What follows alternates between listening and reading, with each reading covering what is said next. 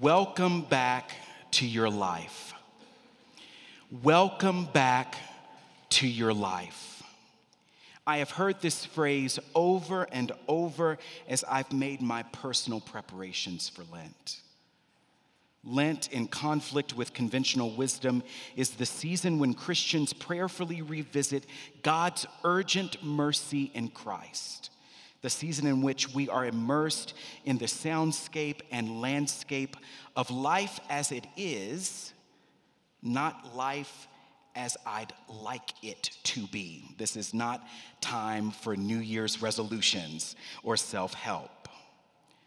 Life, for the first garden dwelling humans, is ambiguous. And if you've lived any amount of time, I would assume, and I can only speak for myself, that life is ambiguous for you at times too. The consuming of the fruit, an act of curiosity and maturation, is not dissimilar from the toddler who touches the blistering stovetop, the supervisor who tests how many of their employees' buttons they can push the nagging customer determined to set the Guinness World Record for most number of managers spoken to in one visit. The shoplifter who is just trying to make ends meet. Lent is the time when you and I pause, take stock of who we are, and more importantly, take stock of who God is. Is my heart littered with resentments I mistake for keepsakes? Is God angry with me? Or am I projecting my frustration with myself and the limitations of other people onto God? When I am still enough to be able to listen to the face of Jesus, to read his nonverbal expressions of patience and mercy, what do I hear? What do I hear? Again, I'll speak for myself. I hear the Savior say, Welcome back to your life. Not your spouse's life, don't turn and stare at them right now. Or your child's life, or your parent's life. Kids, don't look at your parents. Or my enemy's life. I hear Jesus say, Welcome back to your life, Broderick. The Garden of Eden, that place of budding potentiality is wherever you or I come of age, wherever you or I lose our innocence, wherever you or I are a little bit less naive than before. It is that place or circumstance that matures us, that opens our eyes to the world and our lives as they are. In the oldest Hebrew texts, the first human beings, and you may have noticed this in the Genesis reading, are not given proper names. They are simply Ha Adam, or earthling, or person of the dust, person of the earth, and Ha Isha, woman of the dust. These first human beings are stand ins for those of us in this room who have ever faced a reasonable proposal from a convincing voice. If you just make this inquiry, call this number, or make this connection, doors will open for you. All three proposals are just ambiguous enough, just even handed enough to sometimes make us bite they are their own trees of the knowledge of good and evil, one great tree in a garden replete with other great trees that aren't unmistakably good or evil. And when I am my most honest, I can admit that my life, and this is Lent, so this is when we're we're supposed to always be honest in church, but this is really the season for honesty. Not that we're not honest in other parts of the year. When I'm my most honest, I can admit that my life is often a series of goods that isn't as clear as the devil on one shoulder and an angel on the other. Can anybody relate to that? And perhaps that is the subtle power of Lent. God is present with, for, and to me in the fog of everyday life. Notice, if you will, that the serpent's words and God's words are almost indiscernible from one another. In one place, the woman says that God said, You shall not eat of the fruit of the tree that is in the middle of the garden, or you shall die.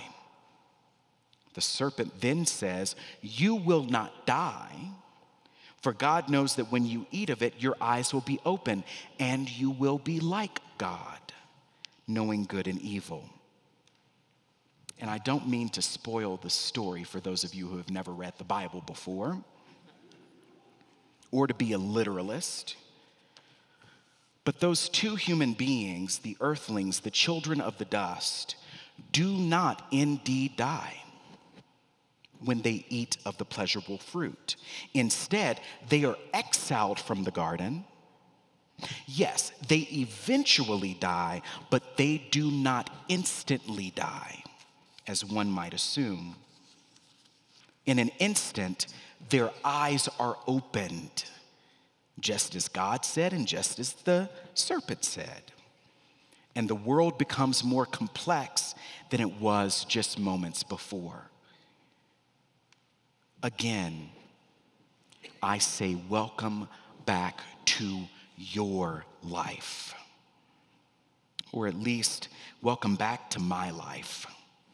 An intricate, muddled patchwork of people, experiences, choices, and challenges the subtlety, the tension, the slow boil of the harm we've done to others, the harm done to us, the harm done to done on our behalf, and the various cuts, scrapes, mistakes, and fumbles that await us. I'm sorry to break the bad news, but the, the, the trouble still comes.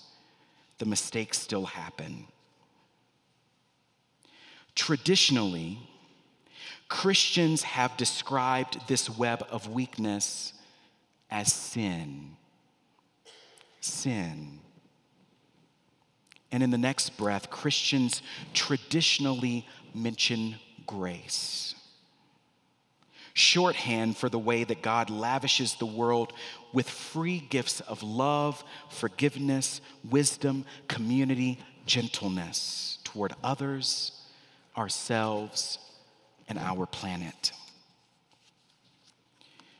St. Peter is so enthusiastic about grace, so excited about this gift of being intimately known and treasured by Christ that he refers to it in 1 Peter 4, verse 10, as manifold grace.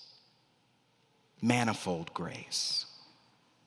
In other words, a grace in every color a grace of every variety for every circumstance, a bespoke grace if you like clothes, a tailor made grace suited to every subtle contour of your situation. God has a grace for it. And God uses this diverse array of graces to hold us, carry us, and dandle us on the knee of divine love while we live in God's eternal now of grace, some moments of grace stand out. They're a little bit more obvious than others. Writing in the fourth century Middle East, St. Ephraim the Syrian referred to these moments as the fragrance of the garden wafting into our present the fragrance of the garden wafting into our present. In his poetry collection called Hymns on Paradise, he includes the following verse quote the breath that wafts from one from some blessed corner of paradise gives sweetness to the bitterness of this region. It tempers the curse on this earth of ours end quote. When i'm quiet enough when i'm still enough I hear this song, and actually, sometimes when I'm not, God will just break through all of that. and I can hear this song in the throats of those first human beings as they come of age, having tasted of the pleasurable fruit. The garden is their original home, the first place they knew intimacy with God. The garden is not lost. The garden is not misplaced, for its lusciousness and sumptuousness cannot be easily forgotten. It exists in the present moment, right here with us. Its sweet fragrance wafting into this most bitter region east of Eden tempering the curse, a sweetness molten enough to adapt to the curse's curves and crevices. In those passing moments, they and we are inhaling grace. Amen.